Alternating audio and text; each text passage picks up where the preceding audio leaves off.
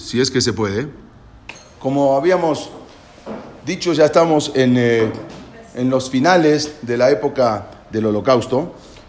Y vamos a hablar ahora justamente cuando el ejército ruso se acercó a Auschwitz ya para liberar los campos de concentración. Eso fue a principios de 1945. Como es sabido, los nazis evacuaron el campo de la muerte. Tenían que sacar y tenían que borrar todo, todo vestigio para que el mundo no se enterara de lo que ellos habían hecho. Los presos entonces fueron forzados a marchar hacia Alemania, en lo que se conocería como la marcha de la muerte. Por eso justamente hoy en día que se hace mucho lo que es la, marcha de la vida, contrarrestando eso. Los nazis disparaban a cualquier persona que quedaba atrás. O sea, que el que no podía seguir caminando, inmediatamente no le preguntaban, disparaban o simplemente porque ya no podía caminar, entonces en el camino los mataban. Se estima que más de 15.000 Yehudim murieron en esta marcha. Algo impresionante. O sea, después de que se salvaron de de la Shoah, del holocausto, mueren en la marcha de la muerte. Una joven de Auschwitz sobrevivió a la, marcha, o sea, sobrevivir al campo de concentración. Estas fotos que ven son fotos de la marcha de la muerte, son como iban caminando kilómetros y kilómetros y kilómetros, días enteros, hasta, hasta más de una semana todavía, ¿sí? hacia, ahora vamos a decir, hacia Alemania, a otros campos de, trabajo. Ahora vamos a explicar todo eso. Este es un, bueno, un dibujo que habían hecho también, como el que se, el que se eh, detenía y, se, y, caía, automáticamente lo fusilaban. Una joven de Auschwitz que sobrevivió a la marcha, sobrevivió al holocausto y luego sobrevivió a la marcha. O sea, para pasar todo eso, y terminó eh, en, un campo de trabajo en Neustadt, eh, cerca de Frankfurt, en Alemania. Ahí ella terminó. Era oficialmente, ese era oficialmente un campo de trabajo, pero ella estaba muy enferma. Imagínense, después de todo lo que vivió, y todavía seguir, seguir y marchar. Probablemente lo que tenía era tifus. Muchas, muchos tenían el, tifus en ese momento. Eh, corriendo a una temperatura alta y apenas capaz de moverse, ciertamente no estaba en condiciones de trabajar. Fue a un campo de trabajo, pero no había manera que ella podía, pudiera trabajar. La judía, una mujer judía encargada del cuartel, ya estamos hablando que lo llevaron hacia ese, a ese campo de trabajo, le sugirió que se fuera a la enfermería, que así no iba a poder trabajar. Si ella estuviera registrada en la enfermería, entonces estaría, estaría exenta de trabajar. O sea, los que estaban en la enfermería, entonces no tenían en ese momento que trabajar. La enfermería, de donde ella estaba en ese momento, estaba a una distancia de tres bloques. Tres bloques de los cuarteles. Estamos hablando una cuadra, más o menos, o un poco menos. Pero en su estado en el que estaba esta niña, le llevó casi dos horas en llegar en el estado, imaginémonos en el estado en que estaba, que caminando hacia la enfermería tuvo dos horas caminando. Cuando llegó a la enfermería, resulta que vio a los pacientes que estaban ahí acostados, medio muertos, y estaban acostados desnudos en, la, en las camas, ya que cuando un paciente llegaba a la enfermería, los médicos inmediatamente le sacaban su ropa, la ropa sucia, y la llevaban y la quemaban para que no contagiara. Entonces llega esta muchacha a la enfermería y ve que están todos desnudos. La muchacha, ella tenía un camisón que había traído consigo de Auschwitz, pero ese camisón se encontraba en, otra vez en, eh, la barraca, donde, en el lugar donde, en el cuartel donde ella estaba. Entonces ahora ella dice, yo aquí no me quedo, a mí no, o sea, estar desnuda acá, prefirió volver otras dos horas caminando, ¿sí? Para ir a buscar el camisón y volver otra vez después y no estar desnuda. No había manera que ella se acostara ahí desnuda, así que se dio la vuelta, arrastró su cuerpo debilitado hacia el cuartel otras dos horas para recuperar su preciosa prenda.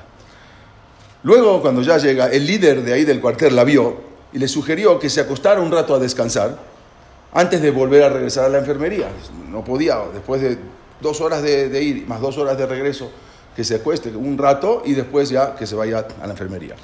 Puesto que la muchacha no tenía fuerzas para moverse, de todos modos ella tomó ese consejo y se quedó ahí un rato acostada. Por otro lado, los nazis habían sacado a todos los pacientes de la enfermería y los habían asesinado. Entonces, ahí fue cuando vino, regresó el, eh, el, el, jefe del cuartel y le dijo que ya no había necesidad de regresar a la enfermería porque ya a una cuadra de ahí ya no había quedado nadie. Los nazis habían asesinado a todos. Menos de, de un mes después, esta niña fue, fue liberada. Esta niña vivió para casarse, tener hijos, nietos, bisnietos y hasta tataranietos. Se llama Perel Shulkin y aún, hoy en día vive todavía. Entonces, algo, esto es para entender lo que era y ella cómo se cuidó de lo que se llama el Tzeniut y no quedarse así. Volvió, prefirió volver cuatro horas de ida y de regreso para no acostarse ahí desnuda. En el verano del año 44, los aliados ya estaban cercando a los alemanes que aún tenían a 750.000 personas dentro de sus campos de concentración. O sea, cuando llegan los aliados, todavía había 750.000 personas que no habían podido en ese momento, hasta, hasta ese momento, exterminarlos. A principios de, noviembre de 1944, cuando, cuando, cuando las fuerzas soviéticas estaban eh, muy cerca, los alemanes detuvieron el funcionamiento de las cámaras de gas de Auschwitz. Ahí en ese momento ya no funciona más, Auschwitz-Birkenau, e intentaron encubrir el asesinato masivo que habían perpetrado. Entonces, en Birkenau, en ciertos campos de concentración, destruyeron todo. No querían dejar ningún rastro.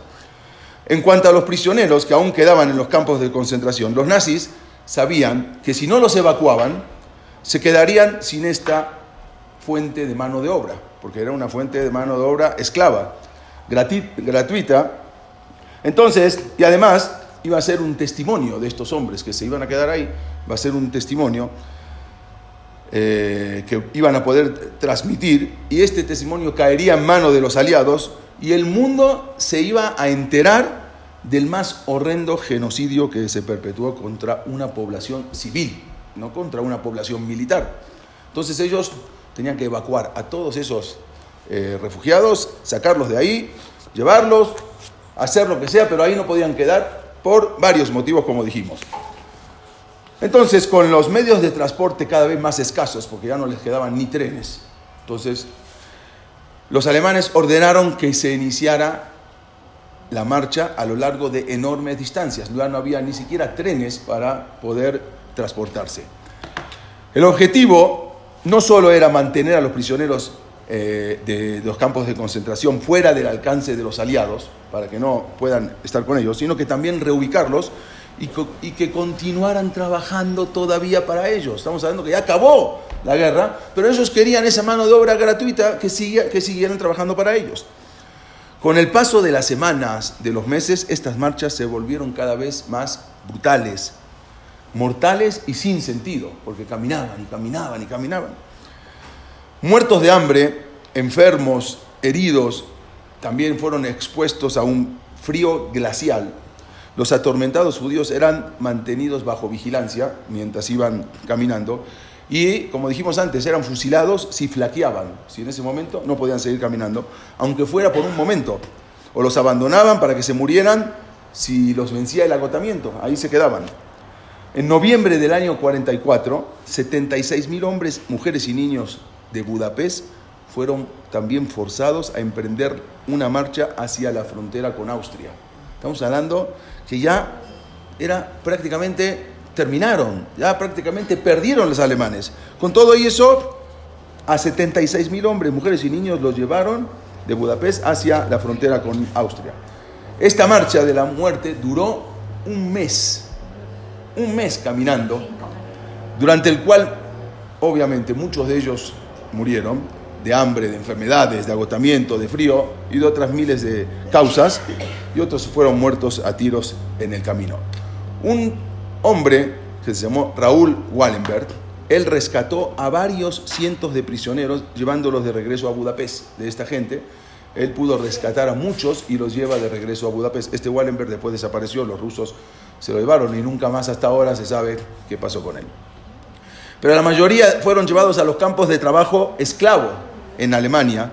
En enero del 45, 60.000 Yehudim de Auschwitz y sus campos de alrededor fueron forzados a marchar y enviados por barco a los campos de concentración de Alemania, donde murieron más de 15.000, como dijimos. Por otro lado, a un grupo de 7.000 judíos se les ordenó marchar durante 10 días hasta el mar Báltico, donde fueron empujados al agua y fusilados. Algo impresionante, ya habían perdido, ya estaban 7.000. Los empujan en el agua, los ahogan y los fusilan. Solamente 13 de esos 7.000 sobrevivieron. Esto fue algo impresionante. Esto es lo que nos enseñan cuando vamos también a las, a, marchas de la muerte, para saber lo que es. Los, niños, los jóvenes deben de saber esto. En otra ocasión, los nazis reunieron a un grupo de más de mil Yehudim en un granero al que después incendiaron. Después, estamos hablando ya después del holocausto. Cuando al día siguiente llegaron las tropas norteamericanas, encontraron una masa de cuerpos calcinados y unos pocos sobrevivientes. O sea, eran lo que habían hecho tremendo. Una, sobreviviente de, una de las marchas de la muerte, llamada Reisel Kibel, ella escribió lo, siguiente. En una helada, algunos medios descalzos y otros descalzos del todo, con harapos delgados sobre sus cuerpos escuálidos y exhaustos, decenas de miles de criaturas humanas se arrastraban por la nieve. No, no podían ni caminar. El enorme y poderoso deseo de vivir y la luz de la inminente liberación es lo único que nos permitió mantenernos de pie. O sea, la esperanza de que ya de alguna manera se iban a salvar, eso fue lo único que lo pudieron mantener de pie. Acá vemos otra foto también de las, de las marchas, cómo llevaban por caminos y caminos. Pero pobre de aquellos, dice esta, dijo esta señora, Reisel Kibel, que escribió, pobre de aquellos cuyas fuerzas físicas los abandonan, ya que los, los, alemanes los fusilan en el acto. Al momento, el que no puede caminar, lo matan. Así fue como personas que habían soportado la vida en el campo de concentración hasta el último momento, fueron asesinadas un momento antes de la liberación. Estamos hablando nada antes de la liberación. Incluso hoy, escribe ella, no logro entender con qué clase de fuerza logré sobrellevar la marcha de la muerte y arrastrarme hasta el campo de Ravensbrück y de allí después descansar una o dos semanas hasta Neustadt, donde fui liberada por el ejército ruso. Todavía no entiendo, no entiende, dice ella, cómo pude sobrellevar eso. A fines del año, a fines de abril del 45, los nazis habían iniciado las marchas de la muerte desde varios campos de Flossenberg, Janssen, eh, Magdeburg, Mauthausen, Ravensbrück, Dachau, varios campos de concentración situados en Alemania y en Austria. Estas marchas duraron hasta el 8 de mayo del 45, día en que se rindieron los alemanes. Hasta el día de la rendición, hasta ese día estaban eh, con las marchas de la muerte. En total, más de 250.000 prisioneros, la mayoría judíos, fueron asesinados o murieron en las marchas de la muerte que se vieron forzados a realizar durante eh, trabajos esclavos durante los últimos 10 meses de la Segunda Guerra Mundial. Fue algo tremendo. Uno dice, bueno, ya se acabó, ya vivieron, ya pudieron sobrevivir, pero no terminó. Poco después de que ya se liberaron los campos, después de visitar los campos de concentración ya recién liberados, hubo un general, se llamaba Eisenhower, un general americano, él era el director supremo de las fuerzas aliadas de Europa. Él comandaba todas las fuerzas aliadas. Y él telegrafió el siguiente mensaje al general George Marshall en Estados Unidos. Y le dijo lo siguiente.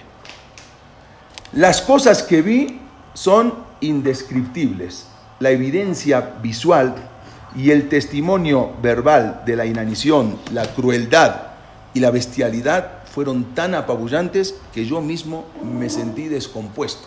Estamos hablando un general que lideraba a todos los aliados. Y lo que dijo fue algo impresionante.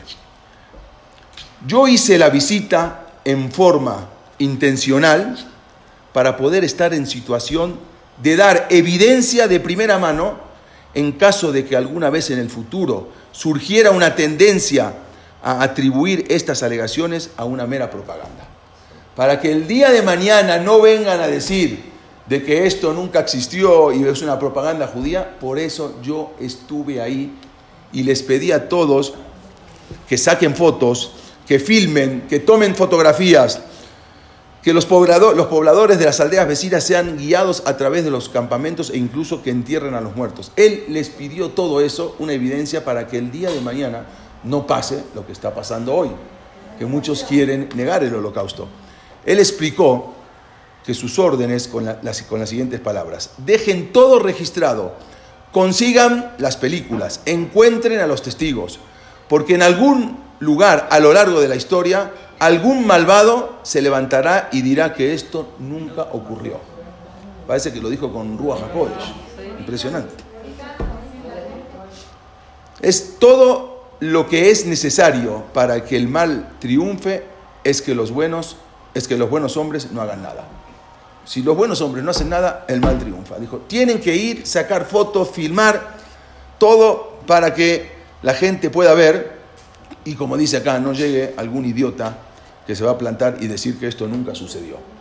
Justamente eso es lo que él le escribió, le telegrafió al general Marshall. No sé si hablamos muchas veces, si ustedes conocen al creador de la logoterapia, se llamó Víctor Frank. Él escribe, él pasó los campos de concentración, él pasó todo, él sobrevivió. Él escribió, él escribe que a pesar de todo el rigor físico y mental que se nos impuso en la vida del campo de concentración, fue posible profundizar en la vida espiritual. Él no era ortodoxo, pero él dice que eso le sirvió para profundizar en la vida espiritual. Las personas, él escribe algo impresionante. Las personas sensibles que estaban acostumbradas a llevar una vida intelectual, una vida espiritual, deben haber sufrido mucho, pero el daño a su interior fue menor. Los que llevaban una vida espiritual estando donde estuvieron, el daño fue menor. ¿Por qué?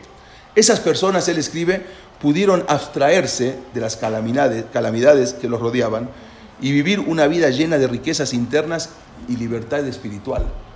Como que se retraían, entonces eso los ayudó a poder vivir esa vida espiritual y por lo tanto sobrevivieron más. Solo de este modo se puede explicar, él dice, la aparente paradoja de que algunos prisioneros físicamente más débiles hayan sobrevivido la vida del campo mejor que otros más fuertes. ¿Cómo puede ser? Unos eran mucho más fuertes y no sobrevivieron, y los otros que eran más débiles sobrevivieron. ¿Por qué? Porque se retraían y espiritualmente y los, se acercaban más a Boreolam, a Dios. El doctor Frank, quien era un judío no observante, él finaliza su libro con un relato profundo y personal algo que le ocurrió a él, que cuenta acerca de su liberación del campo de concentración. Algo impresionante que él cuenta. Él dice así, la experiencia cumbre, acá lo pueden ver, para el hombre que vuelve a casa después de la Shoah, es la maravillosa sensación de que después de todo lo que sufrió, ya uno no tiene más nada que temer excepto a Dios. Ya no hay más nada. ¿Quién le va a temer? Después de todo lo que vio, después de todo lo que pasó, lo más maravilloso es saber que uno no le tiene miedo a nadie, sino a Dios. Y continúa diciendo, él no era un hombre ortodoxo, era un hombre secular. Y él dice así, un día, algunos días después de la liberación, ya cuando estaba libre, me fui a caminar por la pradera florida por kilómetros, rumbo hacia el mercado que estaba algo lejos del campo. Las alondras elevaban su canto al cielo y yo oía su dulce trinar. No se veía a nadie en kilómetros a la redonda. No había más que la tierra ancha, el cielo, el cantar de las alondras y la libertad del, espacio. Entonces me detuve, miré alrededor, miré en dirección al cielo y luego caí de rodillas. En ese momento yo sabía muy poco de mí o del mundo. Solo tenía una frase en la cabeza que era la misma de siempre. Minambetzar karatia anani barmerhab ya es un pasuk en el Teilim, Teilim 118. Desde mis angustias invoqué al Eterno, Él me respondió poniéndome en libertad. Mira, Metzar, Karatia, Anani ¿Cuánto tiempo estuve allí arrodillado? Y cuántas veces repetí esa frase, ya no me acuerdo. Pero sé que ese día, en esa hora, comenzó mi nueva vida. Avancé paso a paso hasta que volví a ser un ser humano. Eso es lo que había escrito Frank, este, Víctor Frank. Nosotros, los que vivíamos en el continente americano, vamos a ver ahora de este lado, mientras pasaba todo lo que pasaba en la Shoah, es increíble, pero la gente no sabe que nosotros en el continente americano también sobrevivimos el holocausto. Entonces dirán, bueno, ¿este que está hablando? Nosotros no tenemos nada que ver con el holocausto. O sea, en, este país Hitler nunca llegó. Entonces, ¿cómo estamos diciendo una cosa así? Pero tienen que saber que en las oficinas del gobierno nazi se hallaron planes para el exterminio de la comunidad judía de Norteamérica. O sea que nosotros mismos también nos salvamos del holocausto. Había planes después de conquistar que llegaba él a exterminar y ya habían puesto en contacto con varios nazis en Estados Unidos para organizar el exterminio de los judíos en Norteamérica. O sea que nosotros también no podemos decir que nosotros estábamos exentos de eso. Eres Israel se salvó de la conquista alemana solo por milagro, porque estaban a punto de entrar a agarrar un, perdón, un vaso. Y se salvó de milagro de Israel. Ya lo vamos a contar después. Akadosh Baruj no solo redimió a nuestros hermanos que fueron rescatados de los campos de concentración, sino que también nos redimió a nosotros. Nosotros también nos salvamos. Sajor etayer Saleja Amalek. Hay que recordar, dice en la Torah, lo que nos hizo Amalek. Han pasado los años, el Yadut florece otra vez, el judaísmo vuelve a, vuelve a florecer de nuevo, en otras tierras. Pero la obligación nuestra recordar el holocausto nos compromete. Tenemos que recordar y hacer saber a nuestros hijos. Muchos sobrevivientes del holocausto sienten una profunda necesidad de contar lo que vivieron. Otros no, pero muchos sí sienten una profunda, sienten que necesitan contarlo. Incluso cuando estaban en los guetos y en los campos de concentración, los judíos habían redactado, redactado periódicos y recopilaron, habían recopilado documentos, documentos probatorios, ¿para qué? Para preservar lo que era la realidad en ese momento de lo que más tarde sería una pesadilla. Quiere decir que ellos mismos y se encontraron esos documentos. Tales esfuerzos estaban destinados a dar sus frutos. Había un grupo que se llamó Onek Shabbat. No sé si alguna vez escucharon de este grupo. Es un grupo que estaba en el gueto de Varsovia y había sido dirigido por el doctor, se llamaba eh, Emanuel Rigenblum, acá lo ven, y él se encargó de compilar varios volúmenes de material que documenta toda la vida del gueto y las escondió. Y después de muchos años los encontraron en estas que vemos acá, estas vasijas, estas cajas, todo se encontró, él había muerto, por supuesto. La mayor parte de este material fue conservado y está ahora en nuestras manos. Se llamó todo este material, se llamó Onek Shabbat. Cuando estábamos ahí con Mario Sinai, él nos explicó todo eso, también nos había dicho. Existen además otras razones por las cuales se debe recordar el holocausto. ¿Por qué? Eso es difícil, es duro, pero hay otras razones también. Esto es, a través de los muros, como encontraron todas estas eh, información, estas cajas, después, después de que ya terminó el holocausto, y donde acá iban copilando, iban eh, separando todas las cartas que habían escrito de todo lo que había pasado. Fue un relato exacto, acá están las cartas del material, del material del grupo Onex Shabbat y todo lo que habían, todo lo que habían escrito que dijimos, hay otras razones también para, por las cuales una persona tiene que recordar el holocausto. Hoy en día, incluso después de la terrible destrucción de la comunidad judía de Europa, es increíble, pero el antisemitismo continúa siendo una fuerza poderosa. ¿Ya? ¿Qué, qué más quieren? ¿Ya?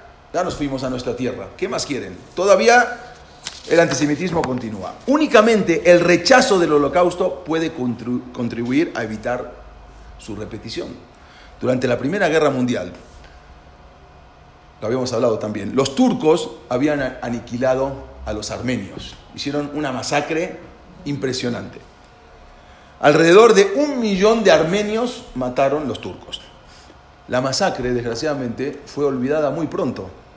Incluso en un momento cuando, y dijeron, cuando Hitler estaba planeando la, la aniquilación de los judíos, sus consejeros le objetaron y le dijeron que el mundo no se iba a quedar en silencio. ¿Cómo, ¿Cómo vamos a hacer para matar a los judíos? La gente va a protestar.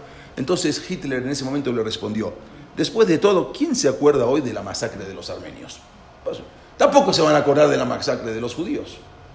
Quiere decir que a veces las cosas, si no las llevamos diariamente y si no las exponemos, las cosas se olvidan. Nosotros no podemos permitir que se vuelva a especular de esa manera. Por eso es nuestra obligación recordar el holocausto. Tenemos que saber que los grupos antisemitas contemporáneos invierten grandes esfuerzos para probar que el holocausto jamás ocurrió. Hasta hoy en día. Eso en sí mismo demuestra lo importante que es que el holocausto siga afectando a la conciencia mundial.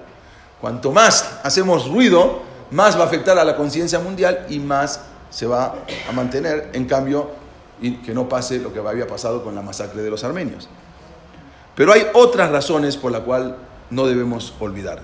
Tenemos la obligación de recordar el holocausto, así como tenemos la obligación de identificarnos con toda la historia judía. Así como tenemos la obligación de aprender de la historia judía, que es lo que hacemos, no estudiar, sino aprender, también tenemos la obligación de aprender del holocausto y hacerlo recordar para que esto no vuelva a ocurrir. No sé si conocen a este personaje, se llamó Stalin. ¿sí?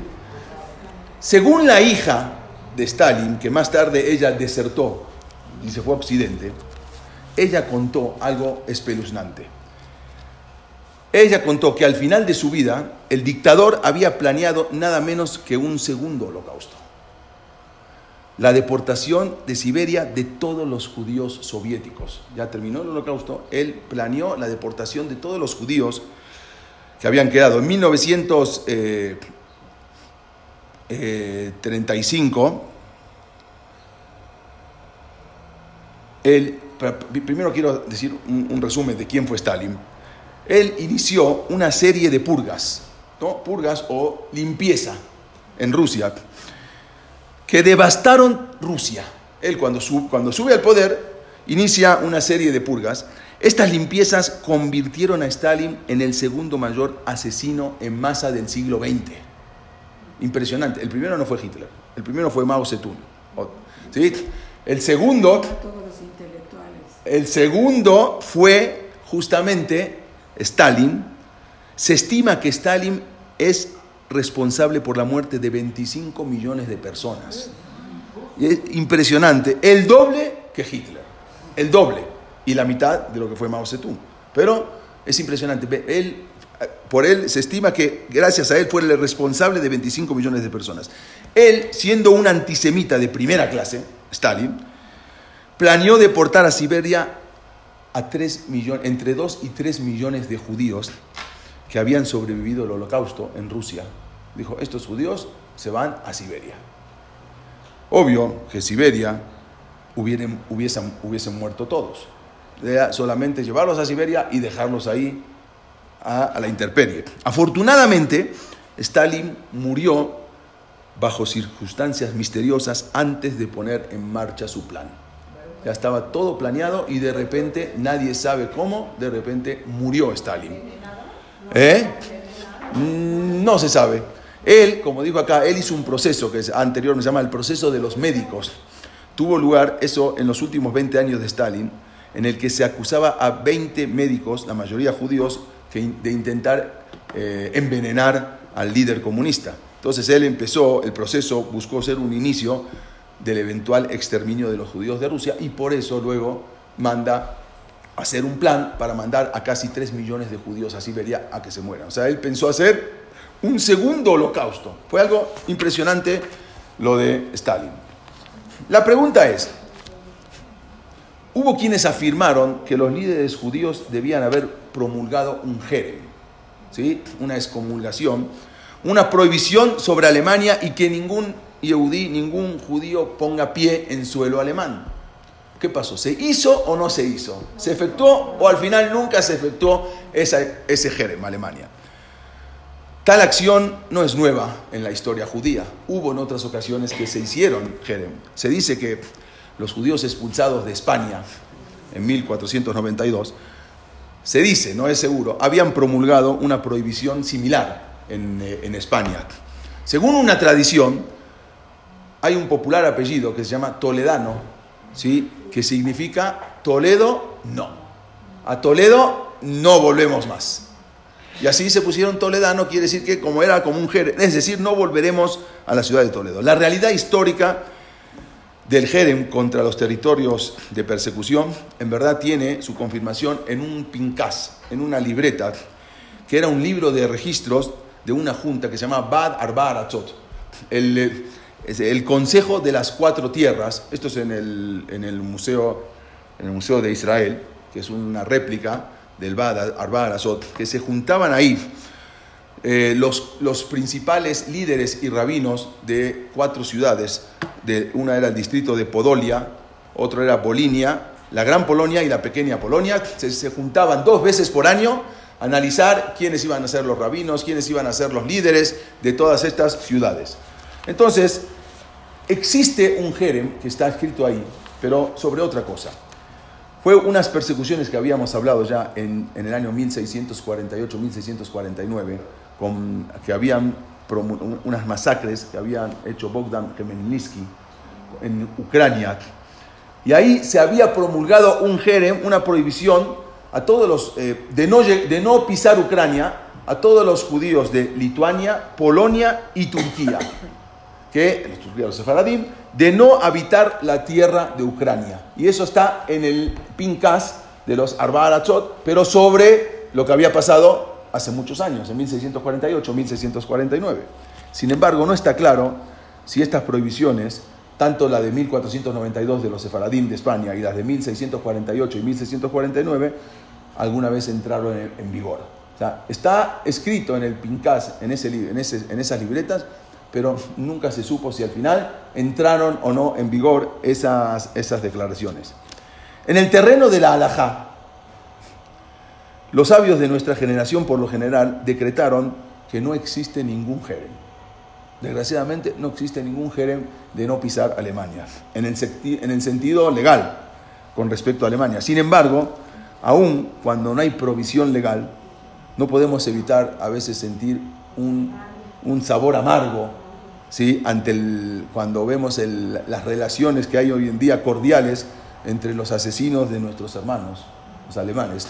Y todavía que recibimos pagos y recibimos eh, de, Alemania Israel muchas, muchas cosas. Entonces, eso es un sabor amargo. La pregunta es, yo estaba viendo algo, no es 100%, pero hay, dice que sabemos que todo hay pago y hay castigo. La pregunta es, ¿y dónde está el castigo de Alemania? ¿Cuál fue el castigo de Alemania? Hasta ahora no lo vimos. Bueno, puede ser que Alemania dejó de ser una potencia, también ya no es una potencia mundial porque está restringida, todo, pero verdaderamente el castigo no vimos. Y, a, los, a, los, a los pocos que juzgaron, ¿sí? Eh, eh, tampoco no es, la gran mayoría nunca los encontraron. Entonces, hay quien dice que nosotros no sabemos, pero el castigo todavía no les llegó. En una época dice que cuando Nebuchadnezzar destruyó, Nabucodonosor había destruido el primer Betamigdash. Está escrito en el Naví, en el profeta, que no le llegó el castigo inmediatamente, sino después de muchos años, porque él, después de que destruyó el Betamigdash, hizo mucha sedacá, hizo, hizo muchos favores a los judíos y ahí mismo en Babel los mantuvo y les daba dinero y todo. ¿Quién sabe si por eso todavía no recibió el castigo a Alemania, porque están dando dinero y apoyando a la causa y todo, pero todo llega y en su momento llega. Los efectos del holocausto en el pueblo judío.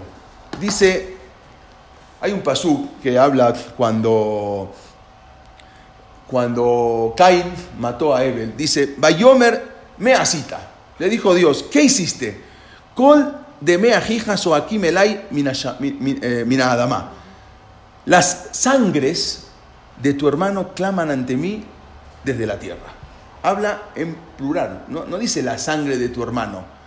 Las sangres en plural. El Talmud cuenta y dice ahí que el uso de, la, palabra las sangres, el uso plural, que se refiere al asesinato de Abel, es una, una, alusión a las sangres de sus futuros descendientes que serían destruidos. Así incluso dice Rashi. Rashi mismo ahí explica qué es, qué es las sangres.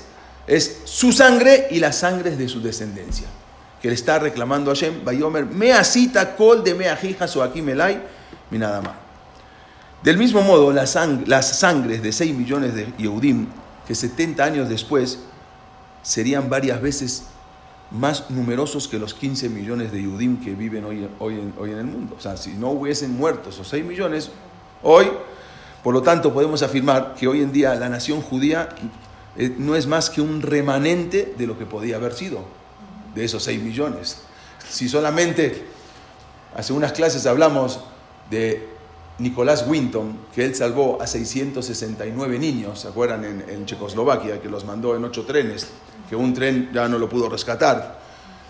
Y de esos 669 niños, hoy en día son 5.000 los descendientes. Imaginémonos que hubiese sido de esos 6 millones de Yehudim que murieron en el holocausto.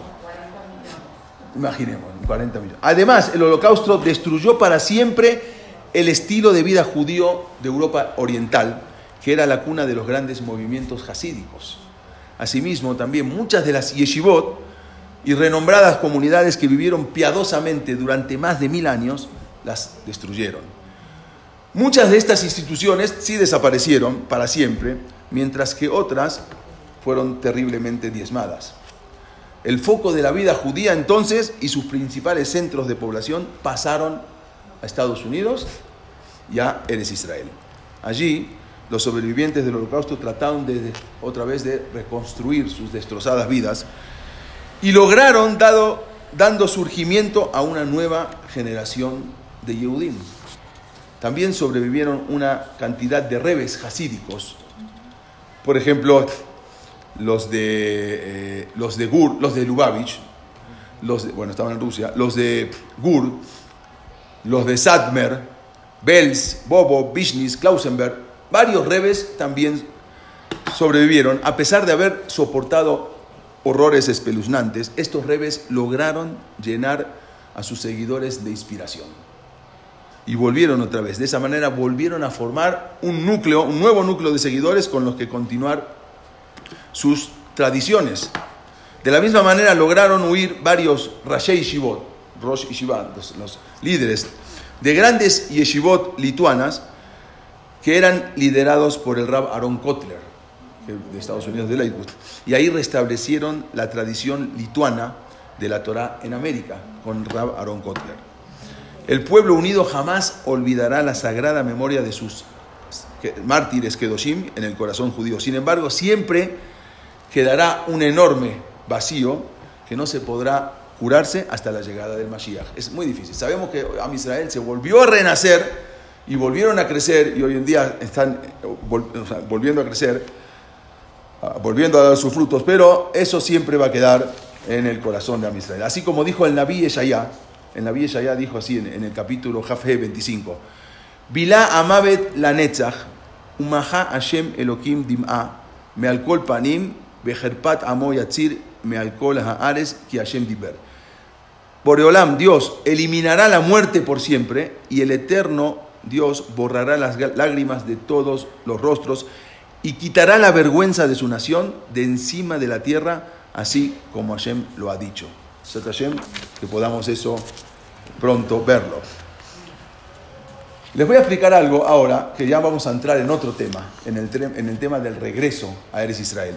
Pero para eso les necesito contar algo que pasó en la Shoah, pero no vamos a hablar de la Shoah, sino cómo, cómo veían al principio. Hubo un rabino muy importante, se llamaba Isahar Shelomo Tajital. Él había vivido él de 1885 a 1945. Él había nacido en Hungría, en una familia de conocidos rabinos y líderes hasídicos. Acá lo vemos en la imagen. A los 13 años, el Rab Tajital comenzó sus estudios rabínicos. A los 15 años, se trasladó a Polonia, donde fue alumno de un rabino muy importante, se llamaba Rab Shalom Unger.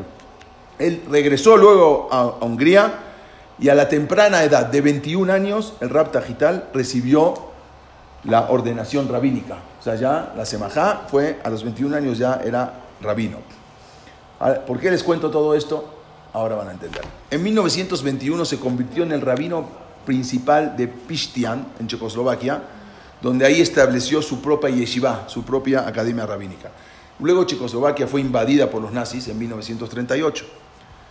El Rab Tajital juntó a 10 miembros de su familia y se escondió en el Beta Midrash. Se escondió en la casa de estudios y desde allí fue testigo de las atrocidades que habían cometido los nazis y la, deportación masiva de amigos y conocidos y él seguía oculto ahí.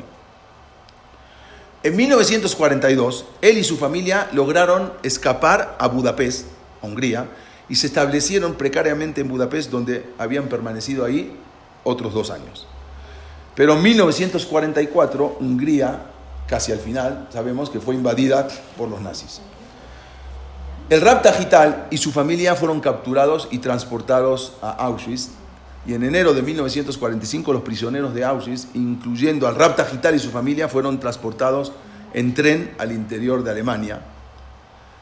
Y fue en ese tren camino al campo de concentración de Mauthausen, que el Rapta Tajital murió torturado y asesinado por un grupo de ucranianos, ni siquiera de alemanes, que también los ucranianos son los peores enemigos del pueblo Israel, cuando quiso defender a un judío a quien le habían robado un pedazo de pan. Pero ¿por qué les cuento esto ahora? Les voy a decir. El Rapta Tajital, como la mayoría de los rabbanim, de los rabinos europeos de su época, se oponían al sionismo el movimiento judío secular que intentaba restablecer un Estado judío independiente. Y él, como otros muchos rabinos, se oponían a eso. El Rab se pronunciaba en contra de la emigración sionista a Palestina. Hubo muchos rabinos que se habían pronunciado en contra de esa emigración. Y por ejemplo, en 1936 publicó una revista, una revista comunitaria en Yiddish, que, y él puso ahí, el movimiento sionista y dijo que el movimiento sionista estaba impurificando la Tierra Santa. La oposición al sionismo se basaba en dos puntos fundamentales. Y es normal, eso cualquier persona lo sabe. Él decía así, el nuevo Estado judío no debería, no debería ser el fruto de un esfuerzo humano, sino exclusivamente de un milagro divino que llegase como parte de la redención mesiánica. Él estaba en desacuerdo que los que las personas vuelvan y restablezcan el Estado de Israel. Porque eso, según como pensaban, tenía que ser algo divino. Segundo punto, los líderes del movimiento sionista y la mayoría de los judíos que se estaban estableciendo en ese momento en Israel, construyendo el nuevo Estado, no eran judíos religiosos, sino eran totalmente laicos y seculares. Por lo tanto,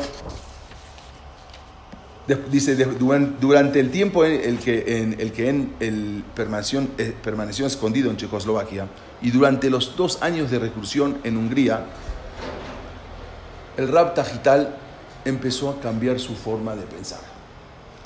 Hubo una metamorfosis en su mente, algo que le daba un nuevo sentido a lo que estaba pasando a su alrededor. O sea, mientras él estuvo recluido, y él siempre tenía una manera de pensar, ahora empezó a pensar un poco diferente.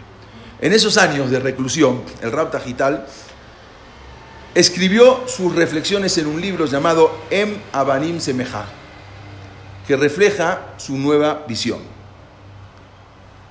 Dice, hay un pasú, hay un versículo, hay un pasú que dice, et Abraham, Escor, Beares Escor. Vamos a traducirlo al pasú y él y cómo entendió este pasú y por qué cambió de parecer.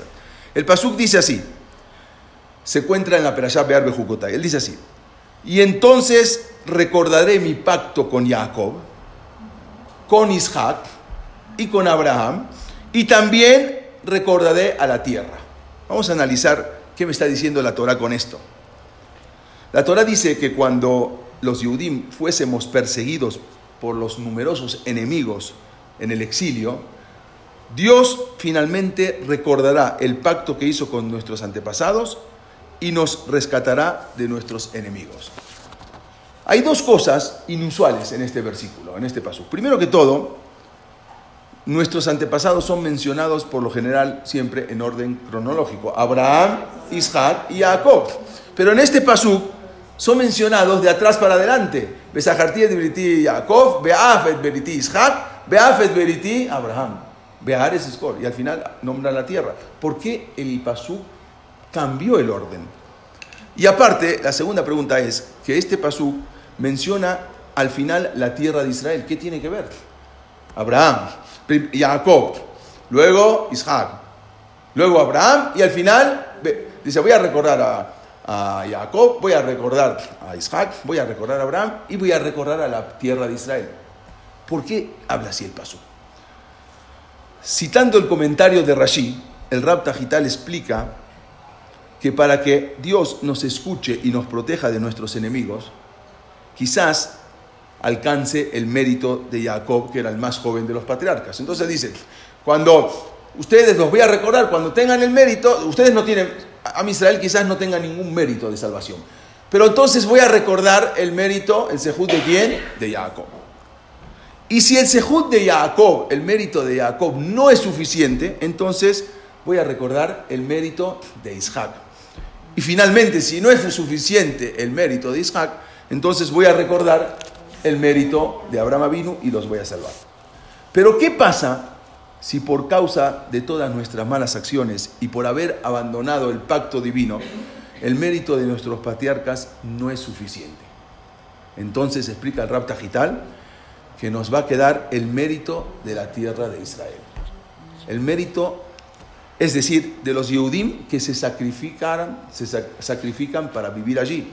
Hoy en día no es un sacrificio, pero estamos hablando en el momento que todavía no había un Estado de Israel. El mérito de la tierra de los que viven en Israel, es nuestro último recurso para que Hashem se acuerde de nosotros. Por eso dijo el Beriti Jacob, el Beriti Isaac, Abraham y luego el Beriti Aresazot.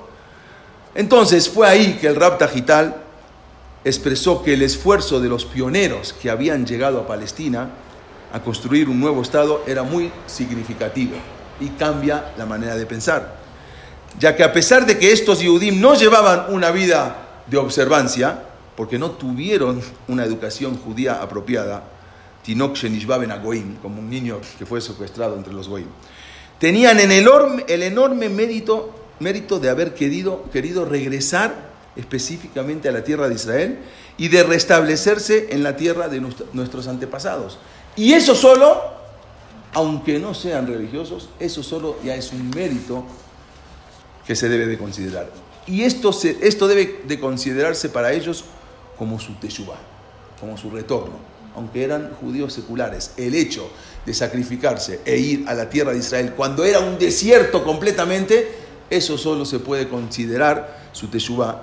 Y para nosotros, como el gran mérito por el cual merecimos sobrevivir como pueblo, escribe el Rab ¿Por qué cambió de parecer? El holocausto los llevó a concluir que muchos judíos estaban siendo perseguidos en Europa porque habían renunciado a la oportunidad de regresar a la tierra de Israel. Y por eso no tuvieron mérito de salvarse. Si hubiesen ido a la tierra de Israel, quizás se hubiesen salvado. Él, así termina, él murió en el holocausto, pero él fue uno de los primeros sionistas religiosos y cambió su manera de parecer. Habíamos contado que los alemanes se estaban acercando a Palestina en 1942. Hubo un general, le llamaban el zorro del desierto, se llamaba Erwin Rommel, era muy famoso, él invadió Egipto amenazando a los asentamientos judíos de Palestina. Ya estaba a punto de entrar a Palestina. En ese momento, en ese momento hubo unos miembros, se llamó los miembros de la Haganá que habían sido formados militarmente por los británicos y que ahora conformaban la, la, principal fuerza de autodefensa judía que iban a defender. La Haganá se creó para defender a Palestina, donde estaba, de los, de los alemanes, de los nazis. Estas autodefensas judías estaban desesperados y diseñaron planes para llevar a cabo una campaña guerrillera en contra de los alemanes en caso de que Palestina cayera en sus manos. Por lo tanto, se crea el Palmaj. Hay museos en Israel muy interesantes. Vayan, si pueden, al Museo del Palmaj, está impresionante.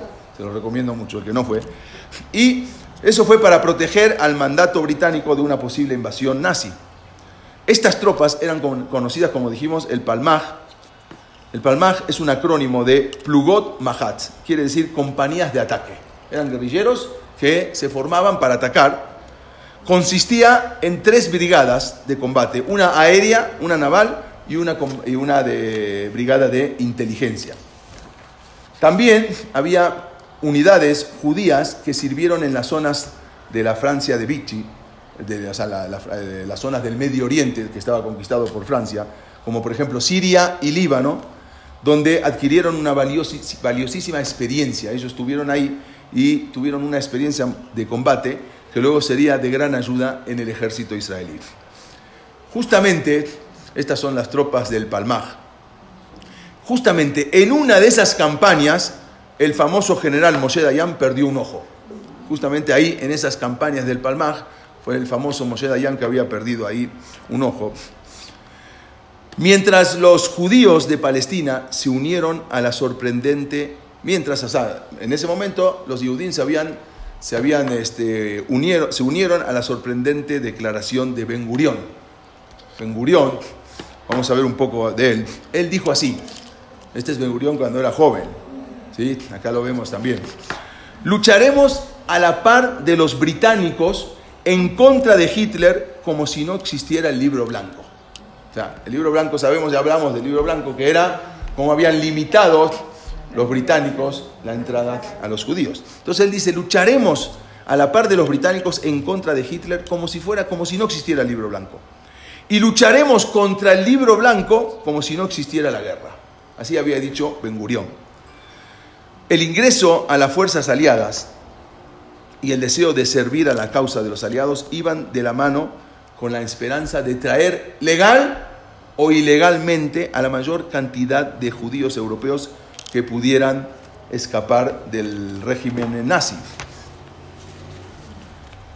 El anhelo de volver a la tierra de Israel, en verdad, nunca abandonó al pueblo judío. Siempre, desde miles de años, siempre nosotros tuvimos un anhelo muy grande de volver a Eres Israel. ¿Cuándo? Se van a preguntar.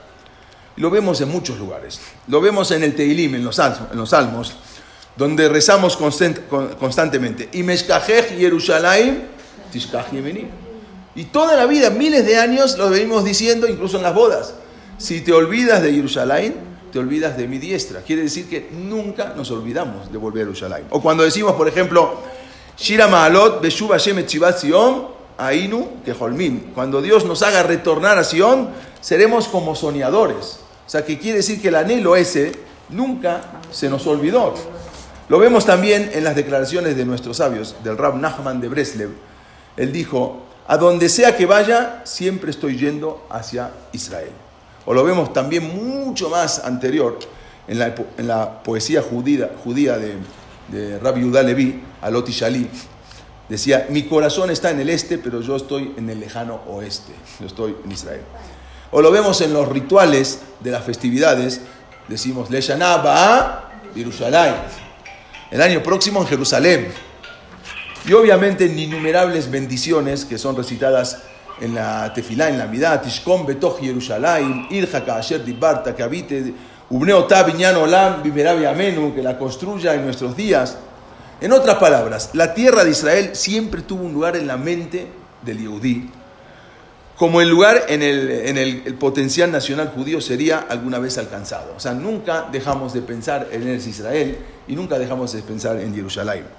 El renacimiento de Israel es un fenómeno sin precedentes en la historia de la humanidad. Algo que hasta hoy en día no se entiende. Que un pueblo sea exiliado y dispersado y aún así sobreviva durante dos mil años. No se entiende. Que sea una nación que no tuvo ni tierra, no tuvo ni patria, y que retorne a ella después de dos mil años y que restablezca en esa misma tierra, eso es un evento milagroso y único. Nunca nadie en el mundo hizo algo parecido. Nadie. O sea, retornar después de haber sido expulsados dos veces de Eres Israel y volver después de dos mil años y volver a la misma tierra y hablar el mismo idioma, como dijimos, si hoy hubiera Tijeata Metim, hubiera resurrección y se sentaría en lugar de que yo estoy aquí, vendría Moshe Rabbenu o vendría Abraham Avinu y nos empezaría a hablar en hebreo, sería el mismo hebreo y le entenderíamos perfectamente lo que está hablando. Y un poco ya estos 10 últimos minutos para terminar y hablar, porque ya vamos a empezar a hablar ahora de la tierra de Israel, necesitamos hacer una breve reseña de la tierra de Israel. Antes de hablar sobre el regreso de los Yudim a la tierra, es necesario dar un pequeño resumen de la historia de lo que ocurrió en la tierra de Israel desde el año 70 de la era común, cuando los romanos destruyeron el Bet. Subsecuentemente, Jerusalén fue destruida y reconstruida varias veces, de acuerdo al modelo, al principio de acuerdo al modelo romano, y incluso rebautizada como Aelia Capitolina. Ni siquiera se llamó Jerusalén, le quitaron el nombre y le pusieron Aelia Capitolina. La tierra de Israel entonces también fue rebautizada como Palestina. Ese nombre de Palestina no es porque estaban los palestinos en ese momento, sino porque hubo un emperador que se llamaba Adriano, que cuando le cambia el nombre a Israel, buscó el nombre que más le duela a él es Israel. Y el nombre que más le dolía eran los Filistim, filisteos, que estaban en el norte de Israel, por el Líbano, que siempre fueron los que molestaban. Entonces dijo, donde más le duele, así, y por eso le puso el nombre de Palestina, no por los palestinos, sino porque estaban ahí hace, ya, que ya no existían tampoco los filistim, los filisteos. Ya, eh, también, sí, pero ya en ese momento, en ese momento cuando estaba Adriano no existían, pero él puso el nombre para que les duela al pueblo de Israel. Desde ese entonces los hebreos tuvieron prohibido el ingreso a Jerusalén. No podían entrar los judíos. prohibición con pena de muerte el judí que entre a Jerusalén, porque ya ni siquiera se llamaba Jerusalén. El imperio eh, bizantino, que es la versión cristiana del imperio romano, cuando ya eran paganos y se transforman en cristianos, ya se llamó el imperio bizantino después del año 476 y tenía base en Constantinopla, hoy en día es llamado Estambul. Continuó la política anterior y los judíos no tuvieron acceso a Jerusalén hasta que los musulmanes la conquistaron en el año 638. Hasta ahí, hasta ese momento, desde que fueron, desde que se destruye el Bet HaMikdash, no podían entrar los judíos a Jerusalén, hasta que luego dominan los musulmanes y ahí le dan el acceso a los judíos. Una vez que los musulmanes se apoderaron de la tierra, de la tierra de Israel, la retuvieron bajo su dominio muchos años, muchísimos años, solamente durante un breve periodo en las cruzadas, solamente en la primera cruzada fue cuando no, pero todo lo demás la tuvieron consigo y dejaban entrar a los judíos a Eres Israel. Es, ahí no tuvieron, no tuvieron eh, problema con eso. La inmensa ayuda de los grandes benefactores de esa época, de la época, estamos hablando ahora, de todavía no era Eres Israel, como por ejemplo, eh, bueno, esto es el, regreso, cuando vamos a ver, vamos a hablar de eso, cuando, esto es la destrucción de Eres Israel, vamos a ver, cuando esto también en la época, una de las otras épocas también que eh, más adelante el, el, el Ramban, el Nachmanides, regresa a, Eres Israel. Lo habíamos visto también cuando se escapa de España porque lo querían matar. Y él llega eh, y no hay nada. En el año 1070 no hay nada en Eres Israel. Y trata de juntar un minyan y empieza a traer un Sefer Torah y hace un Betagneset, hoy es conocido, el Betagneset, de, el del Ramban, del Nachmanides, es muy conocido, está muy cerca ahí del, del, del Kotel. Luego, más adelante, también hubo un sultán, el sultán Suleimán, el magnífico, que también él les da oportunidad a los judíos de, instalarse. De, habíamos dicho también, hablamos de Gracia Méndez, que estaba con él, Yosef Nasí, que también les dieron la oportunidad de regresar a, a Eres Israel. Cuando más adelante el sultán, el magnífico, este, el Suleimán el magnífico, él regresan, a los, judíos no regresan a Jerusalén, sino van al norte, a Asfat, y ahí Tiberia, cuando, también cuando la expulsión de los judíos de España, también algunos Yehudín, como Rabbi Yosef como muchos eh, grandes eh, rabinos también, se fueron y se instalaron en el norte, Asfat, los Betagnesiot que, que, que ellos pusieron. También Hubo otra época que también regresaron, en la época del Gaón de Vilna. En la época del Gaón de Vilna también regresaron los 300 eh, alumnos del Gaón de Vilna, también regresaron a Eres Israel. Él mismo quiso regresar, el Gaón de Vilna quiso ir a Eres Israel, pero no, no pudo, no se le dio la oportunidad a él de regresar.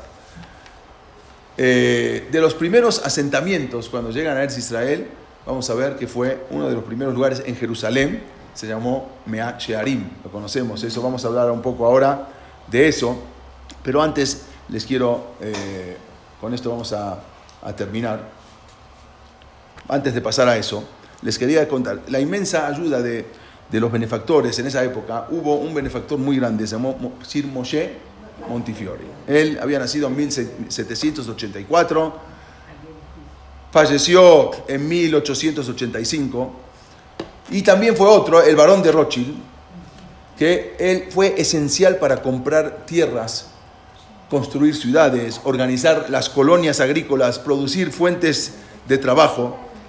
Una de esas figuras principales de ese tiempo, como, como dijimos, Moshe Montefiore, fue el primer judío que fue honrado con el título de caballero, eh, Sir, caballero de Gran Bretaña. Él, él, Montefiore, había hecho gran fortuna, tengo la foto por acá, acá está él había hecho una gran, una gran fortuna eh, con los Rothschild. Era amigo de la reina. Exactamente, quienes se habían hecho ricos con las guerras napoleónicas, los Rothschild, porque increíblemente los Rothschild usaban palomas mensajeras. Y se enteraron de la victoria en Waterloo antes, de que, antes que nadie, y de esa manera fue como obtuvieron tremendas ganancias en el mercado de valores por las palomas mensajeras, se hicieron inmensamente ricos. Y como Sir Montifiore estaba también con ellos, ligados, también se hizo muy rico. Sí, exactamente, cuñado. A los 40 años y con una gran fortuna acumulada, Montifiori se embarcó en una carrera de filantropía, convirtiéndose en un incansable trabajador para la comunidad judía de Israel. En ese entonces, la mayoría de los Yehudim vivían en lo que hoy se conoce como Ir Atika, ¿sí? Era, este es eh, el varón Edmond de Rothschild, se lo conocía como el Nadib Ayadúa, ahora vamos a hablar un poco de eso. Esto, bueno, esto es Iratica, y la mayoría vivían ahí. La entrada principal para los judíos era la puerta de Damasco, esa era la entrada principal para los judíos de Eres Israel. Bueno, este es el... Y de las muchas sinagogas de Jerusalén, la mayoría estaban en el barrio musulmán, cerca del sitio donde hoy está, donde era el Betamikdash. La, la ciudad estaba sobrepoblada, las condiciones sanitarias eran terribles, pero debido al caos y al desorden de ese tiempo la gente no tenía, tenía miedo de construir hogares afuera de la muralla. Entonces, cuando llega a Montefiore, él construyó el primer asentamiento fuera de la muralla, la muralla de la ciudad vieja, que se llamó Yemin Moshe. Hoy en día comprar una casa ahí es para los actores, ¿no? Millones de dólares lo que valen, vayan a, ver lo que es ahí. Ok, él en 1858, él fue el pionero en esto, y luego se construyeron más vecindarios en la, en la ciudad nueva, no dentro de lo que era la muralla, sino afuera de la muralla. Uno de los primeros vecindarios construidos en 1875 fue Meashearim. Este vecindario que hasta hoy en día parece que sigue igualito. Contrario a la creencia popular, no significa 100 puertas. ¿no? Uno dice, ¿qué es Measharim? Las 100 puertas. No, significa multiplicado por 100. Eso es Measharim. Que se multiplique por 100, como cuando regresamos a Eres Israel. Además de Montifiori, como dijimos, hubo otra personalidad sumamente importante, el varón Edmond de Rothschild, Mientras que Rothschild fue quien financió más que nadie el reasentamiento de los judíos en la tierra de Israel, durante, durante su vida él gastó 70 millones de francos de su propio dinero, una cantidad inmensa, en varios asentamientos agrícolas como Rosh Piná, Sijrón, Jacob, Pardes Haná, solo por nombrar algunos, y también produjo industrias como industrias en el Carmel de vinos, entre otras cosas. Él era conocido como el Nadib Ayadúa, así se lo llamó, el, benefactor conocido, el nadivoso conocido en Petahtiva. Si bien Rothschild estaba bastante asimilado y desconectado del anhelo judío de volver a la tierra, pero él fue muy influenciado por un rabino que se llamaba Rab Shemuel Mohilever, quien fue uno de los primeros sionistas religiosos en Polonia. Este rabino Mohilever convirtió a Rothschild a su ideología y desde ese entonces el rico banquero comenzó a ver Israel como una inversión. Hizo posible para miles de judíos el regreso a Israel como la supervivencia allí y ahí empieza la aparición del sionismo político, se dio hasta finales del siglo XIX, cuando surgió como reacción ante la intolerable persecución de los judíos de Rusia. La clase de hoy es hasta acá, para entender cómo terminó el holocausto, pero cómo Boreolam inmediatamente Magdim refuá la Macá. Cuando se termina el holocausto, se abre una puerta que estuvo cerrada durante 12 siglos inmediatamente la puerta de Eres Israel se abre, algo que no era ni impensable. Siempre queríamos regresar, siempre decíamos Beshuba Shemet pero era imposible llegar ahí o establecer un estado de Israel en ese lugar. Pero Akash va manejando las cosas, Boreolam va manejando los hilos y en el momento que ya, previamente, perdón, antes de que venga el holocausto, ya se empieza a formar lo que va a ser eh, Eres Israel, el Estado, el Estado judío, que es lo que vamos a hablar la semana que viene, cómo se empiezan a formar todas esas cosas y cómo llega la primera aliada, la segunda aliada, la tercera aliada y cómo empiezan a poblar todo Eres Israel. Algo impensable hasta ese momento, pero Akash Baruj siempre es Boré Refuá la Macá. Va adelantando la, curación antes del golpe. Y eso lo vemos en toda la historia de Israel, desde que empezamos la primera clase hasta hoy en día, cómo Boreolam va reprogramando todo eso. Hasta acá llegamos.